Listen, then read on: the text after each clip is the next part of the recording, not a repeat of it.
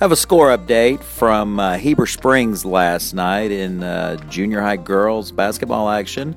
Uh, last night it was the Dover Lady Pirates 52, uh, the Heber Springs Lady Panthers 25.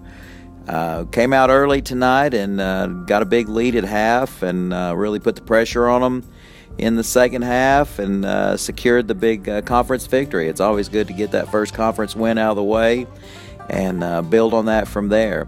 Uh, thought the girls responded well uh, after a long road trip. First really long trip of the year. A lot to learn on how to handle ourselves on a long road trip. But uh, came out and got loosened up after that first quarter and uh, really just took control in the second quarter and, and, put the pressure on them and put them away. Um, I, am like, still liking what I see out of this bunch, the intensity they bring to the floor. Uh, last night we were led by uh, Bree McCrotty with 23, Avi Reams with 10, Paxton Watts with 8, Kylie Hodge with 4, Caroline Reams with 3, Ash Avey with 2, and Faith Bowden with 2.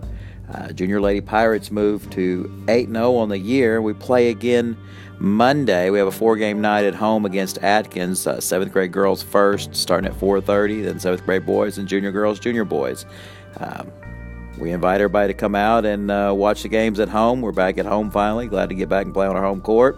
Uh, once again, the final tonight was uh, Junior Lady Pirates 52, Heber Springs 25. Go Pirates!